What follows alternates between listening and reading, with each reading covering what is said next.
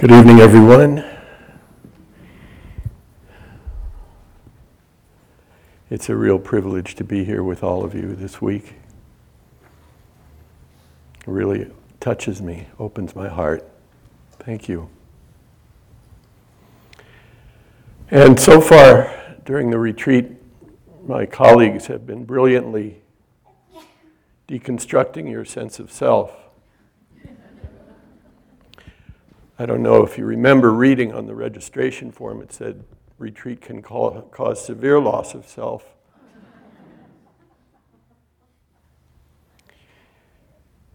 Tonight, I want to add my voice to the discussion of identity. And I think the entire teaching of the Buddha can be summed up in a knock knock joke. You laugh. But the disciples come to the master and they say, and the master answers with the number one spiritual question Who's there? And if you don't get the joke, you have to be reborn over and over and over again until you do get it.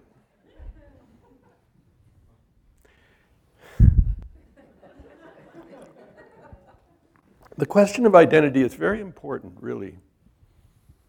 Because how we come to see ourselves in the scheme of things determines how we feel about our lives and how we treat each other, treat the environment.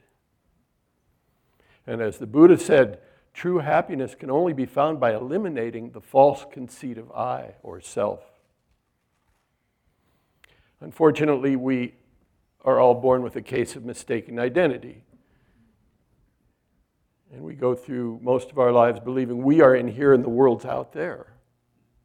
Rarely do we recognize and acknowledge and feel that the world's actually in here and the world is moving through us and the world is actually moving us. The Buddha's great breakthrough was to see through the membrane of self and realize that we co arise with all things. He gave us a new identity and a way to experience that new identity. He gave us a new story about ourselves. And in recent centuries, modern science has been corroborating what the Buddha taught and also giving us a new story about who we are. And this new story says we are intertwined with all and everything. In physics, they call it entanglement. You know, I move my finger and the whole universe is involved. And the new story is telling us that we are related to all the life that's ever lived. We are cell brothers and cell sisters. And the story of evolution is everybody's biography.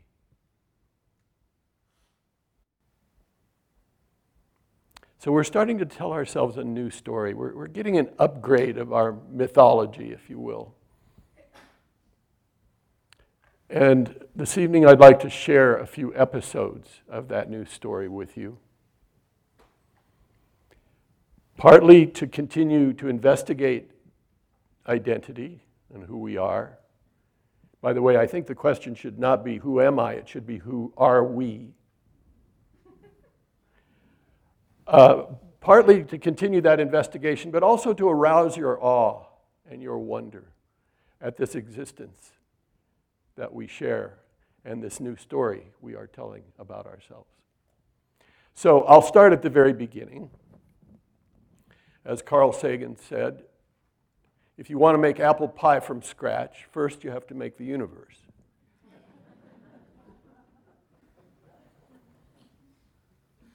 So, in the beginning, the scientists say there was nothing. And it was good. nothing can ever be wrong with nothing. In the beginning, they say there wasn't any space, no place to put anything. In the beginning, there wasn't any time. So nothing ever got done, nobody cared. and then suddenly there was a big bang. But some people wondered If there had been nothing, what banged?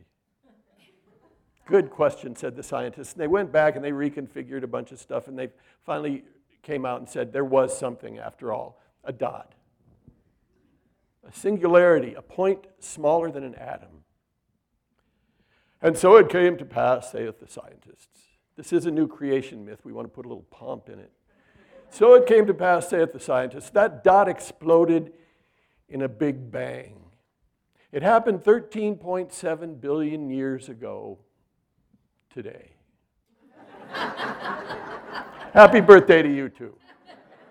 13.7 billion years ago today, that dot exploded, and out of that explosion came the elementary forces and the elementary particles. And they began mixing and morphing, eventually creating billions of galaxies full of billions of suns and stars, and the earth and the mountains and the forests, the desert, the people, the animals, the Zafu, Zabuton, everything you could know of and name. And it all came out of the explosion of a tiny dot smaller than an atom. Now, isn't that more plausible than the idea of a God who created everything in six days? Take your pick. Which is more fantastic? Oh, this is an image I love. A trillionth of a trillionth of a trillionth of a second after the Big Bang, the universe was six feet in diameter. Now, that's a universe you can get your mind around, you know? Take it home, put it in the corner. Now, uh, somebody estimates uh, the universe to be 10 billion trillion cubic light years large, approximately.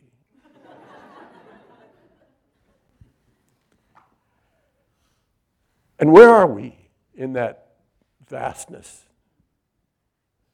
Well, we're riding on this little rock spinning through space. Actually, we're hurling through space together on this little rock, spinning around the Earth's axis at about 1,000 miles an hour, spinning in our orbit around the sun at 66,000 miles an hour, and you don't even have to hold on. What a ride. Can you feel the space wind on your face? Where are we? Well, we're on a little water planet circling a small to moderate sized star we call the Sun, which is located on the edge of the Milky Way galaxy on a spur called the Orion Arm. The Milky Way is in a small uh, cluster of galaxies we call the local group. They call it something, something else on other galaxies. The local group is 10 million light years across and made up of 40 galaxies. The other large galaxy in our cluster is Andromeda, which is two and a half billion light years away and is twice as big as the Milky Way. In three billion years, Andromeda and the Milky Way will collide and pass through each other, and several billion years later, the black holes at the center of the two galaxies will combine, creating a super black hole. And as you probably know, that will suck.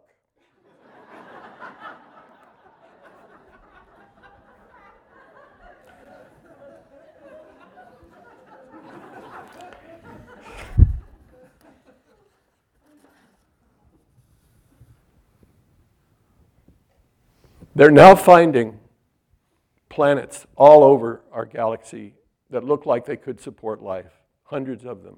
The new Kepler Space Telescope is sending back pictures.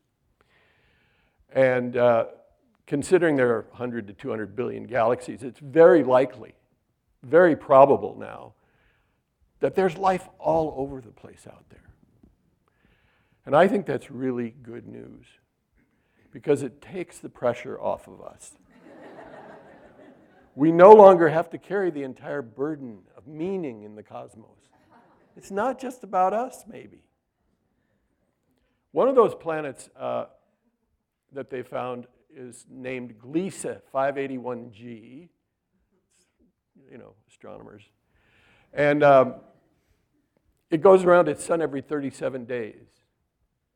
The years just go whizzing by. But Gliese 581g is just a few dozen light years from the Earth. So if there are beings on that planet, Gliesers, I guess you'd call them, they are about to watch their first episode of I Love Lucy. and not in reruns.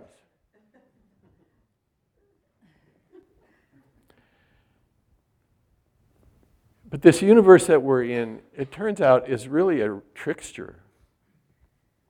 For instance, the scientists say the universe is suffused with the gas helium. So that could mean my voice is actually an octave lower than it sounds to you right now.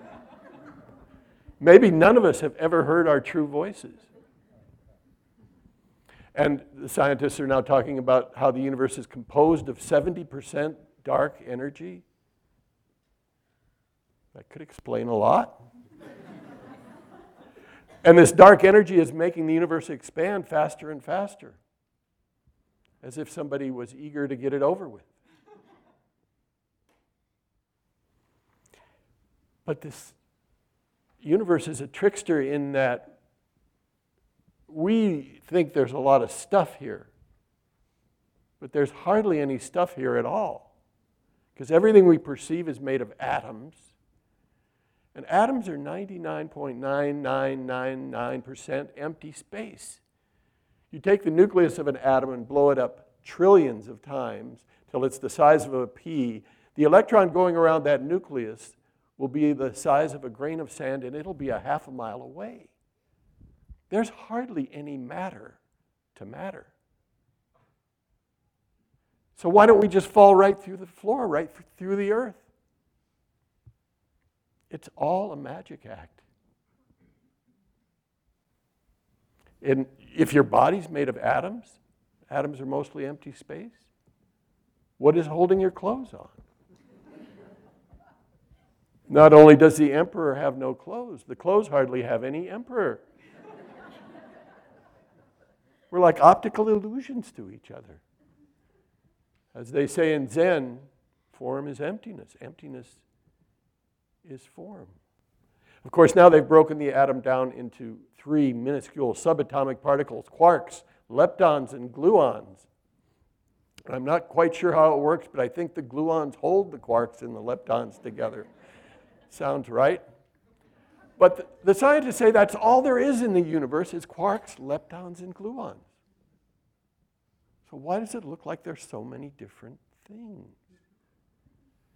Strange, strange. I used to think I understood matter a little bit. And then the scientists started talking about antimatter. They say the universe is filled with antimatter. There's just a little more matter than there is antimatter. And every time a particle of matter meets a particle of antimatter, they annihilate each other. I suspect that the discovery of antimatter is proof that whoever created the universe in the first place was somewhat ambivalent. you know, particle of matter, there'll be so much trouble, particle of antimatter. Oh, but interesting. What is there to do? Uh, uh, matter, anti. But the discovery of antimatter raises important questions for us humans. Because now we not only have to ask what's the matter, we have to ask what's the antimatter. and of course, does it antimatter? Maybe all of our questions will be answered someday by the theory of everything. That's what they're looking for, you know, the unified theory of everything where everything is explained. The current version of it is the superstring theory, which says that everything in the universe is composed of these minuscule vibrating strings of energy. And to tell one thing from another, you just go check out the vibes, I guess, uh, something like that. We knew a few things in the 60s. Anyway, uh, the superstring theory also says there are seven more dimensions to reality that didn't unfold in our universe. Isn't that fascinating? Seven more dimensions to reality, and it's probably a good thing they didn't unfold because we can barely manage four dimensions height, width, depth, and time. If there were seven more dimensions, think of how much harder it would be to find your car keys or keep your weight down. It just, you know, all these crevices to reality really hearing that about the, the dimensions got me thinking about how we are locked into a particular box of, of perceiving. You know, and what if width started slipping in on us? I don't know, just a thought.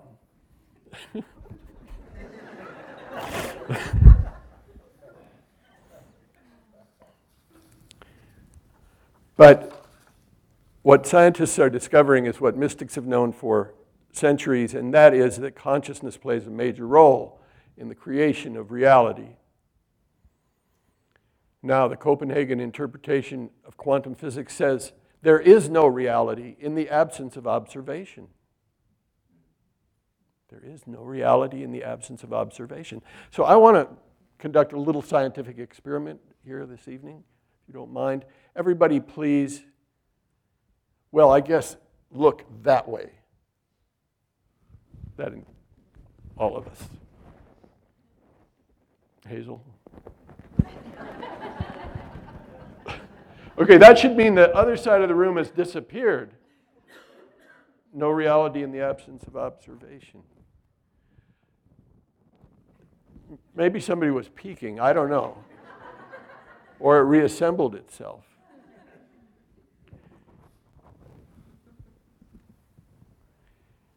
A haiku no mind, no matter. No matter, never mind.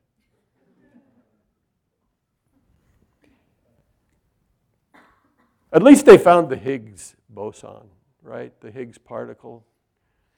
That's what gives substance to everything, the substance that gives substance to everything. That's why they call it the God particle.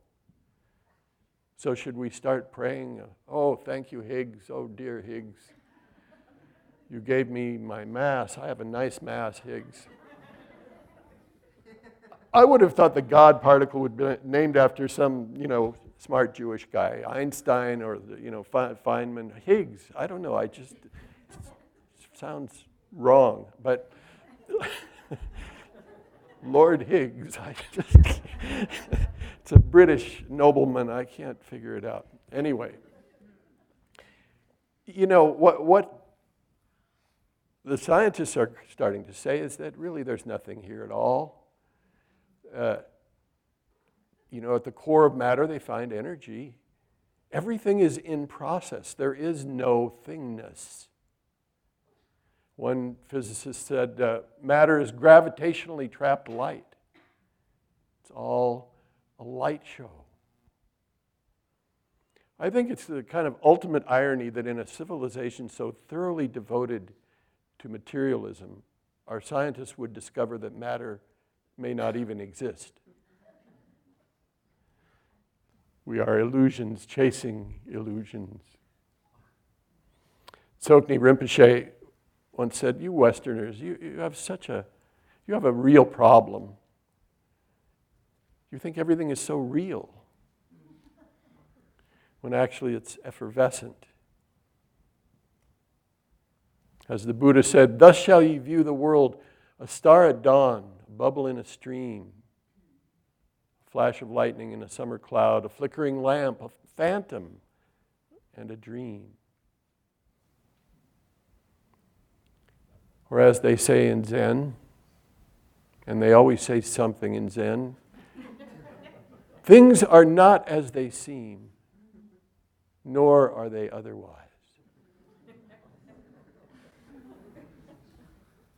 So, what's going to happen to this space time universe that we're, we're hanging out in? The scientists expect it to expand forever into nothingness. They call that a cold death, the really big chill. However, if there's enough gravity in the universe, maybe the dark energy will serve that purpose. If there's enough gravity or gravitas perhaps in the universe, then the expansion will slow down and the universe will begin contracting in a process the scientists call the Big Crunch. Great name for a candy bar. And everything will eventually collapse back into that singularity again, a tiny particle. They call that a heat death. So, which do you prefer? heat death or cold death? The universe is going to get you coming or going. I like the idea of us all coming together again, uh, and then maybe there'll be another Big Bang and we'll all be reborn in a, a different space time universe, one with less troubles, less friction. In the Asian wisdom traditions, their cosmology has always been so much bigger than ours. The Dalai Lama was once asked if they had the Big Bang in Tibetan Buddhist cosmology. He said, Oh, yeah, oh, mm, yes. Mm. But bang, bang, bang, many bangs, many universes. The Hindus say their creator deity Brahma, every time he blinks his eye, a universe is created. Every time he opens his eyes, a, a, another universe is created, and when he closes them, a universe is destroyed. And over and over again. You can actually try it for yourself, it works.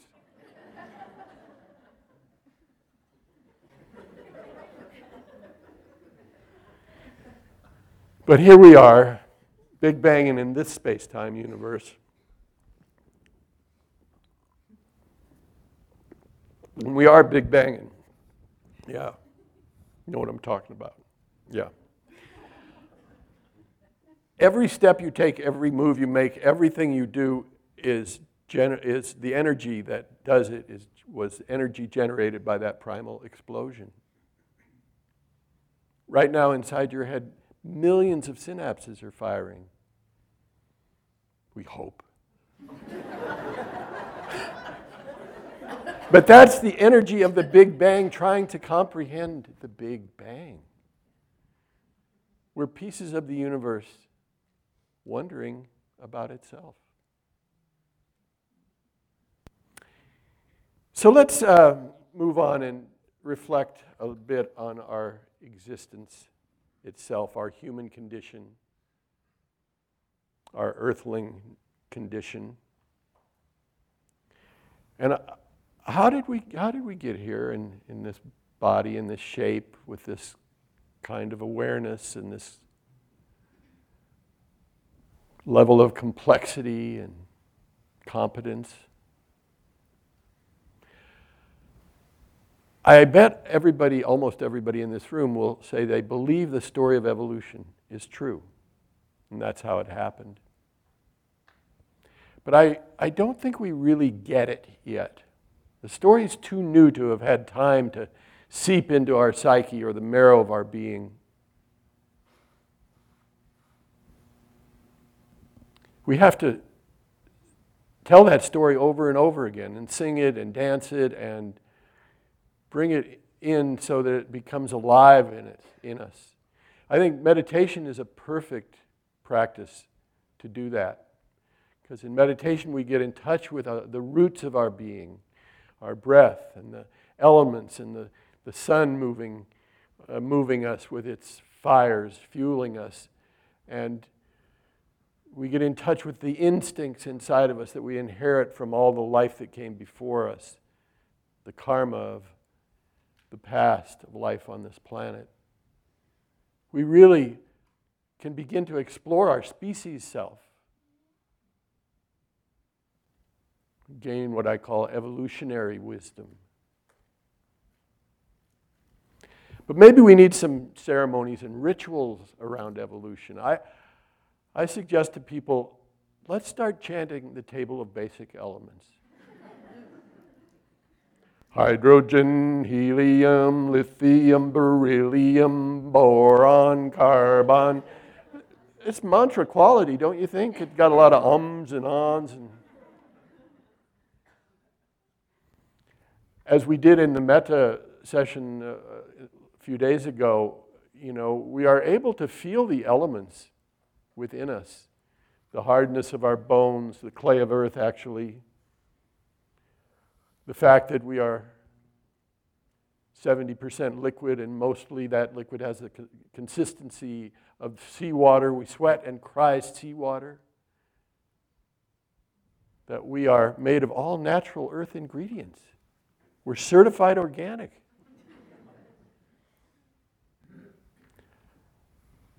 And in meditation, you can start to feel the structure of this brain and nervous system as it manifests itself in what we call mind. But in fact, right now, inside your skull is a fully functioning reptilian brain and a fully functioning mammalian brain and the new human brain or neocortex. And there's growing evidence and research to show that we use our new human brain mostly to make excuses for the behavior generated by the other two brains. that we're not so much rational animals as we are rationalizing animals.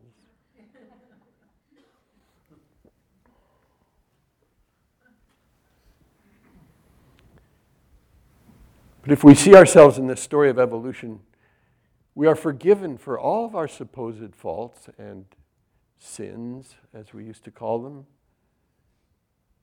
Forgiven because we see that we are a baby species.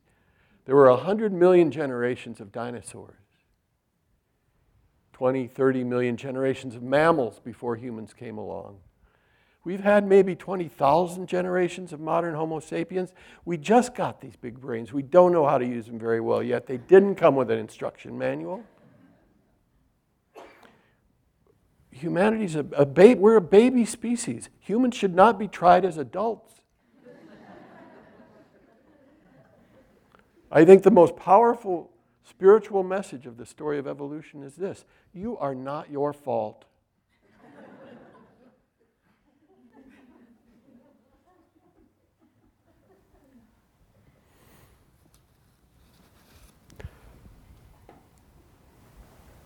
If we see ourselves in this story, our family increases a million, million fold because we see we're related to everything that lives and ever has lived.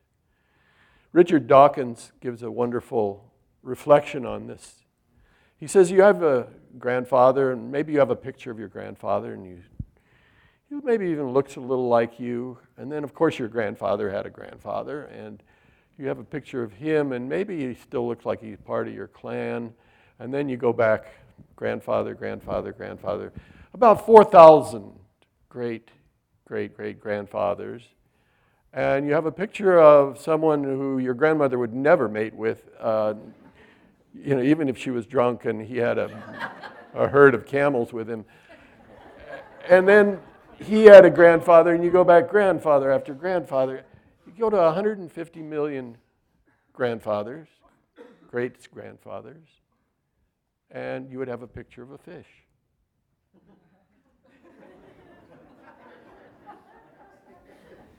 Where did you think this body came from?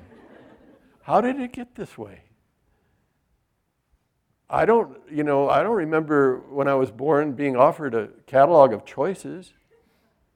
You know, would you like eyes in the front and the back?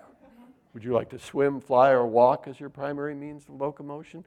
No, you just get the standard issue. We, you know, biped, vertebrate, mid sized mammal, standing upright some of the time.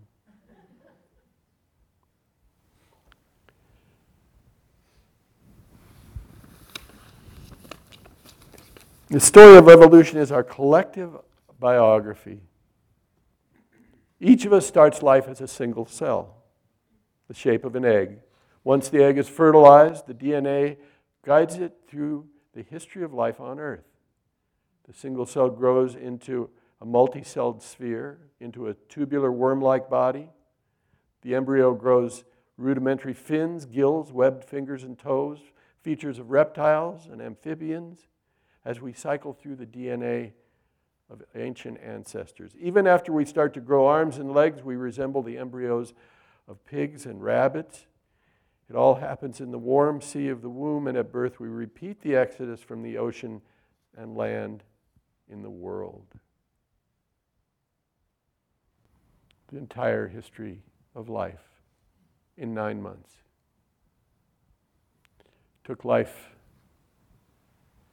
three billion years to figure that all out. The Buddha told us to ask this construction self what is its source, its cause, its origin?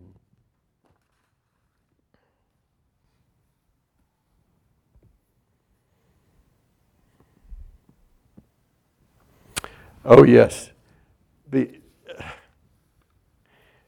it's always surprising after, you know, we kind of are familiar with the story of evolution to think that it took us so long to recognize that we had some relation to the other beings on the planet.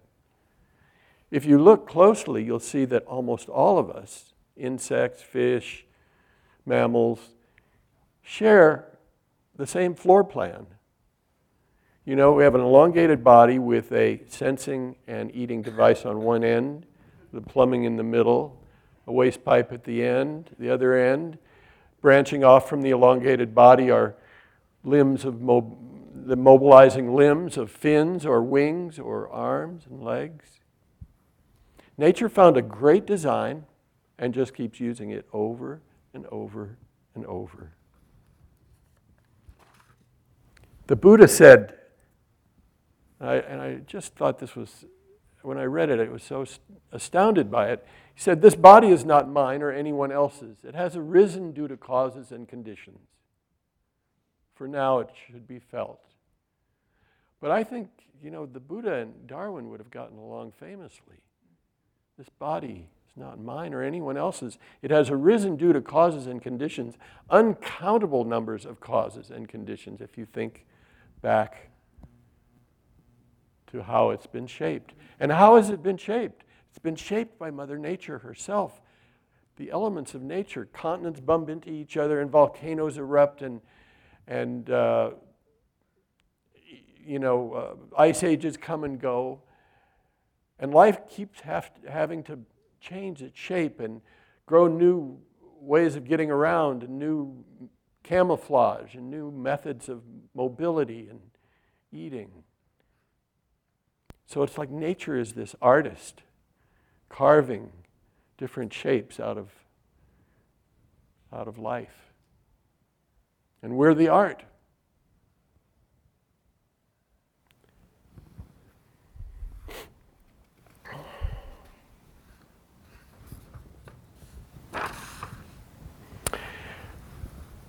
But if we see ourselves in this story,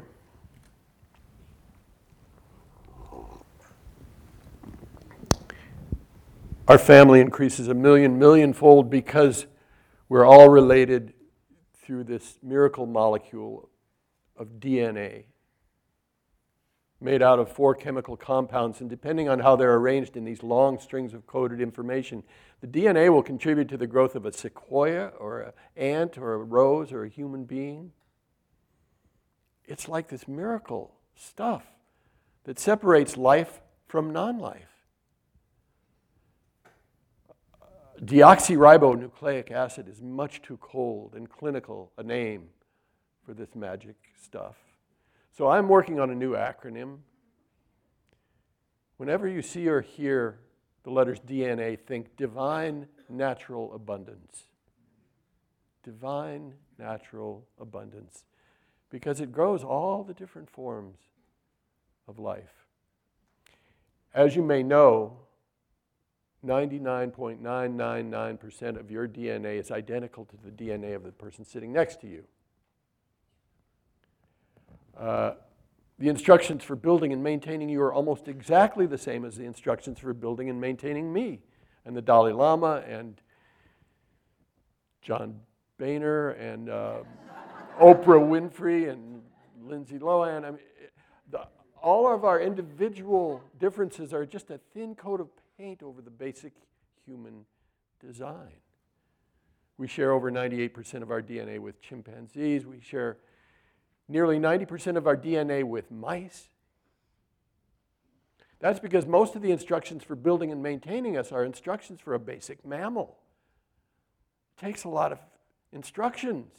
You know, you have to put a little brain in there, and then a nervous system, and a digestive system, and a metabolic system, and an immune system, and instincts and senses and make it all work together. I mean, that's a lot of information goes into those little mammals and into these big mammals. We share nearly 70% of our DNA with worms. Remember that the next time you're walking around on a rainy day and you see one struggling across the sidewalk, you know. They invented the spine, worms. Say it loud I'm a vertebrate and I'm proud. we share nearly 50% of our DNA, ready? With yeast. So if we declare ourselves divine, Is not the slime also divine? And if not, where do you draw the line? Does a snail get a soul? Mushroom? You see, the story of evolution doesn't deny our divinity, but it may deny our exclusive divinity. Besides, a good case could be made that the universe was made for bacteria. They were here first, and they are everywhere. There are more individual bacteria in your mouth right now than all the humans that have ever lived on planet Earth. They have houses and roads and churches and a whole civilization between your cheeks. There's some speculation that the bacteria invented humans as a moving feedlot. you know, you get room and board and a tour of the neighborhood. One of the secrets of the bacteria's success is that uh, they reproduce by just dividing. You don't have to take each other out to dinner first. Now, I want to indulge a little fantasy here. I, a new story we're telling ourselves, you know, doesn't start with Adam and Eve. It starts with a single celled being who I also think deserves a name. I'm suggesting Uno, the first living being. And Uno came on the scene about 3.8 billion years ago today. Um, and uh, let's give Uno a female identity, even though 3.8 billion years ago, gender had not yet been invented. So just imagine Uno floating around on the old ancient seas, just as happy as anyone could possibly be at the time. Uh, but as you might imagine, Uno eventually got lonely because there was no one to share this spectacular existence with. You know, wow, look at that sunset, someone. So, after a few million years of being really lonely, Uno decided on a plan. And she pulled the little packet of chemicals in her body evenly and stretched them all around. And then, with great effort, eventually split apart. And the story of evolution had, had begun. And immediately, Uno started having twice as much fun. And Uno actually fell in love with Uno. Uno fell in love with herself. Now, that might sound like a profound case of narcissism, but there's a real spiritual message here we could consider all beings as literally a part of ourselves. Cell brothers and cell sisters. I think we should maybe make a grand statue of Uno and place a replica in all the major plazas and malls of the world. Wouldn't take much space. and every living being on earth can trace its ancestry back to Uno, the androgynous progenitor of all of us. Your mama was a germ.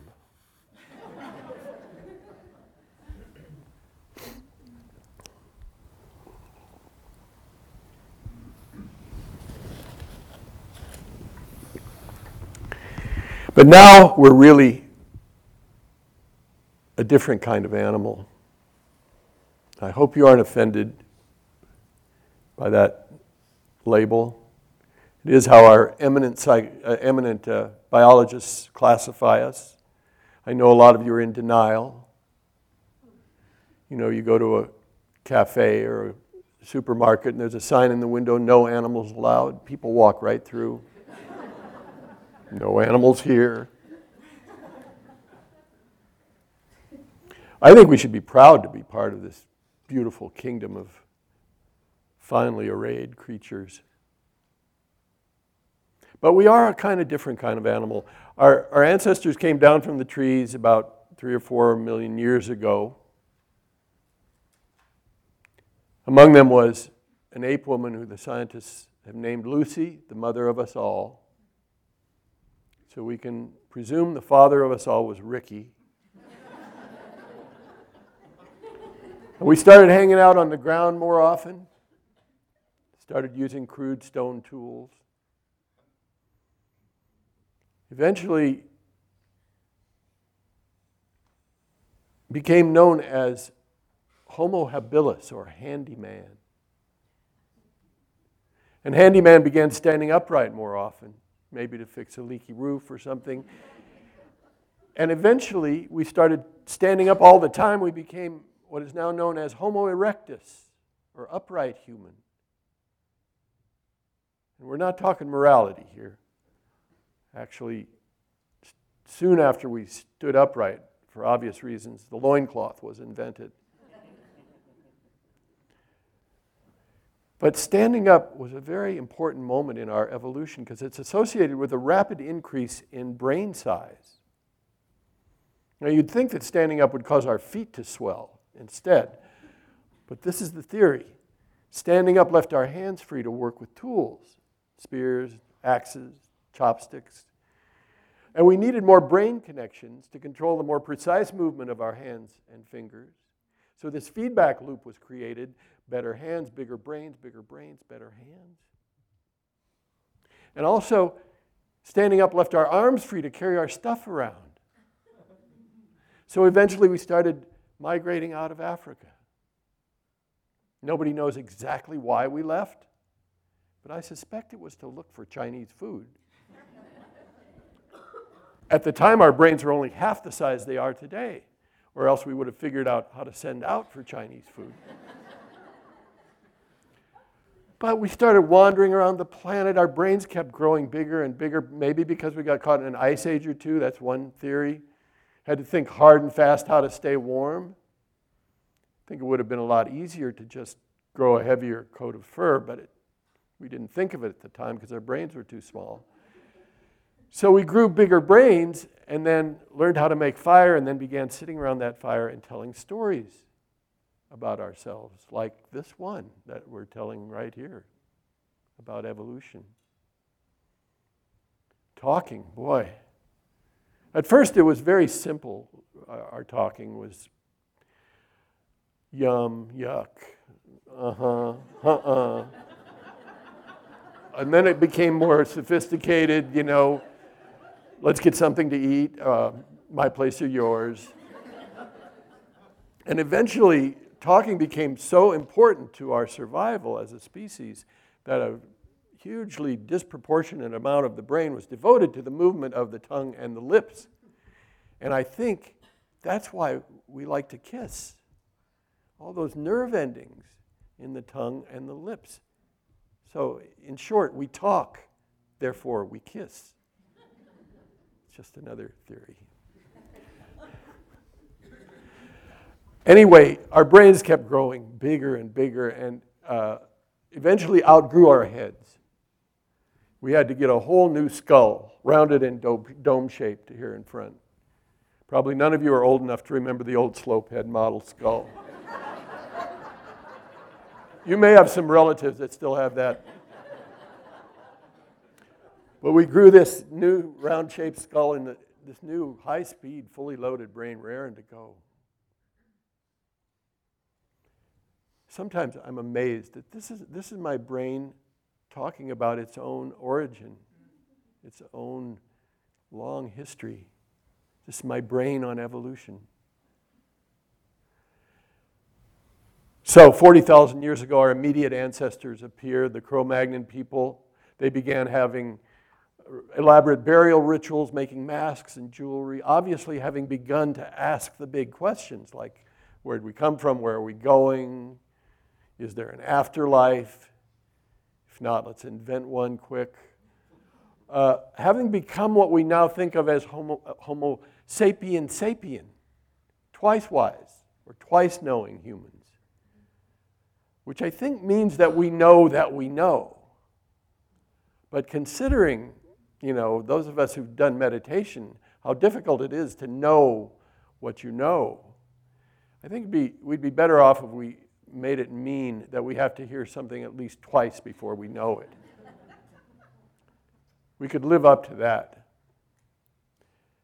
But I think uh, I also have another theory that the Cro Magnon people were the first to display a sense of humor, which they got by watching Neanderthals work with tools. they were always dropping them, and they couldn't figure out how to do the pliers thing, you know.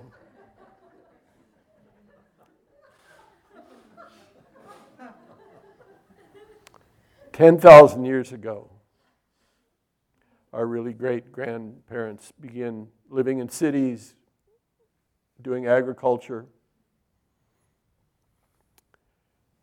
And the last 10,000 years have been complete revolution in the life of this planet through the behavior of our species. Now we can fly off the earth out into space. We can see to the edges of the universe. We can see deep inside of matter. We know how things work in nature pretty well physics, biology, chemistry. In just the last couple hundred years, we've nearly doubled the average human lifespan. So now you get twice as long to be yourself. Just a few generations ago, most of our ancestors were peasants. Not long ago at all. And now most of us are called on to absorb many volumes of information in a lifetime and operate fairly sophisticated machinery. It's a whole new world out there. And considering that, I think we're doing a pretty good job of being humans at this moment. The evolutionary biologists say we're working with brains designed for members of small tribes of hunter gatherers. That would explain our addiction to shopping. It's out there, you go get it. It may also help to explain our confusion and our, and our territorial ways. But if we see ourselves in this story, we can also find hope.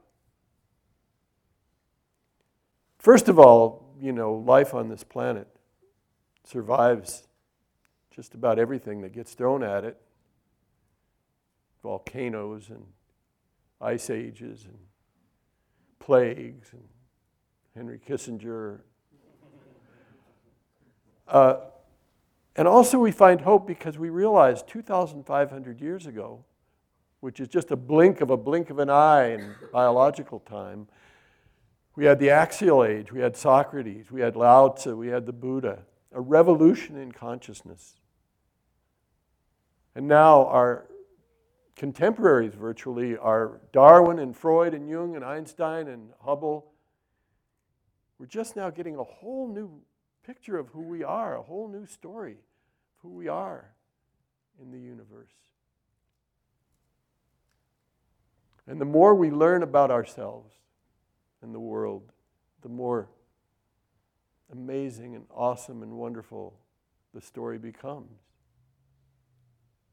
Just think, less than a hundred years ago, we knew of one galaxy in the universe.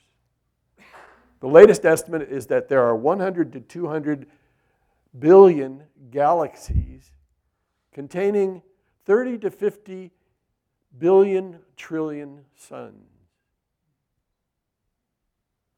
Was that all made just for us? This will confuse them.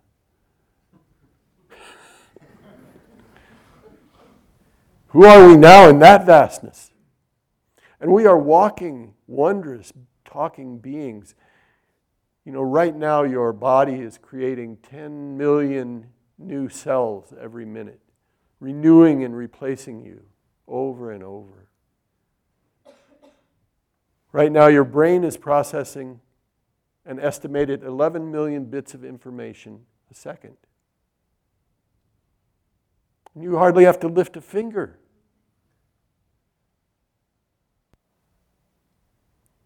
We now know that life has gone from a single celled being to a being with 100 trillion cells. That's you and me.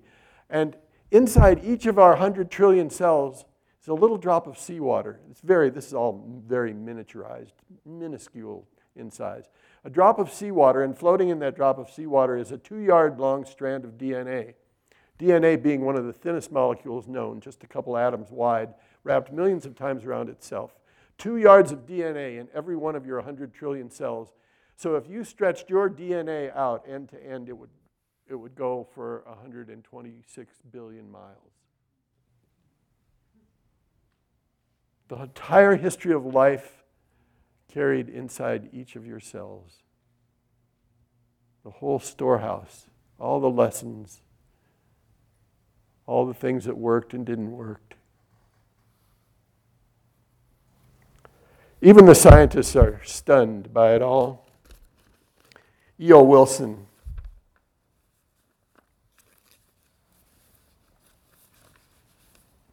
wherever he is,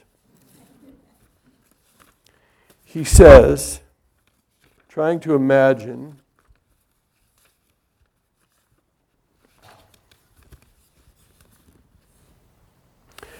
he says, and, and there's a lot of this kind of talk in scientific circles that, you know, that it's hard to believe that this could have all fallen together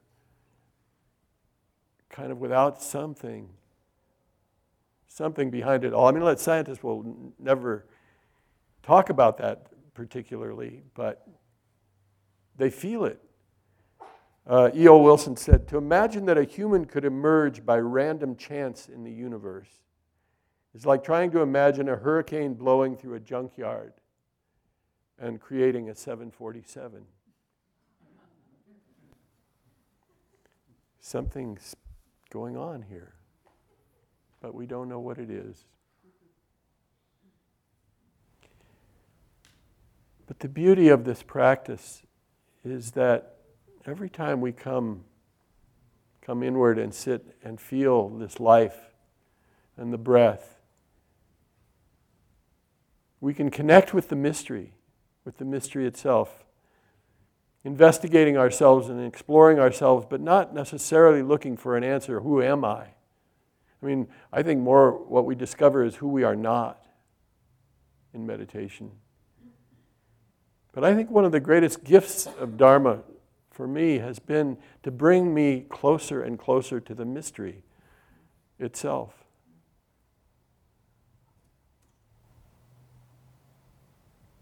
Sometimes when I get discouraged, I turn to science and I think, well, it's taken the universe 13.7 billion years to make me. That's some cause for self esteem, huh? what a project.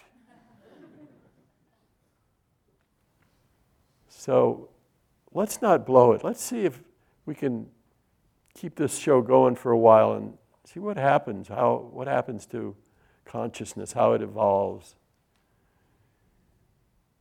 For the sake of our species babies and our baby species, let's do what we can to live in better harmony with the other species of life and realize our, that we're part of the web.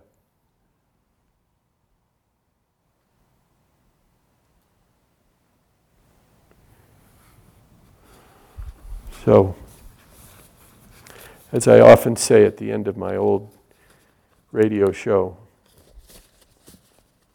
learn to love it, learn to love yourself. So if you love it, then you'll have the energy to help it heal. And if you don't like the news, go out and make some of your own.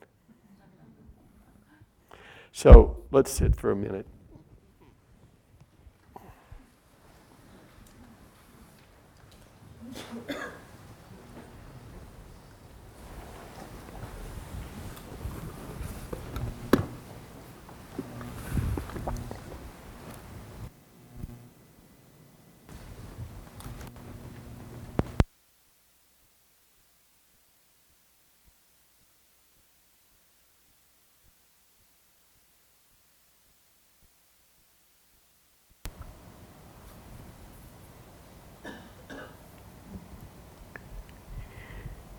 In the words of Hafiz, just to please Noah, the words of Hafiz, O wondrous creatures, by what strange miracle do you so often not smile?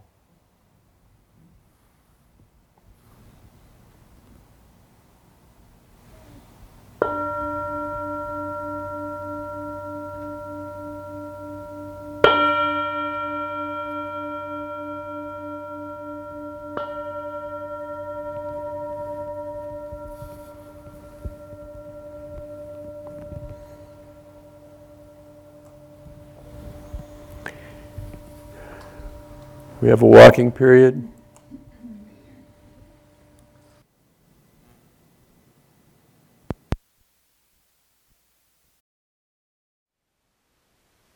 Thank you for listening.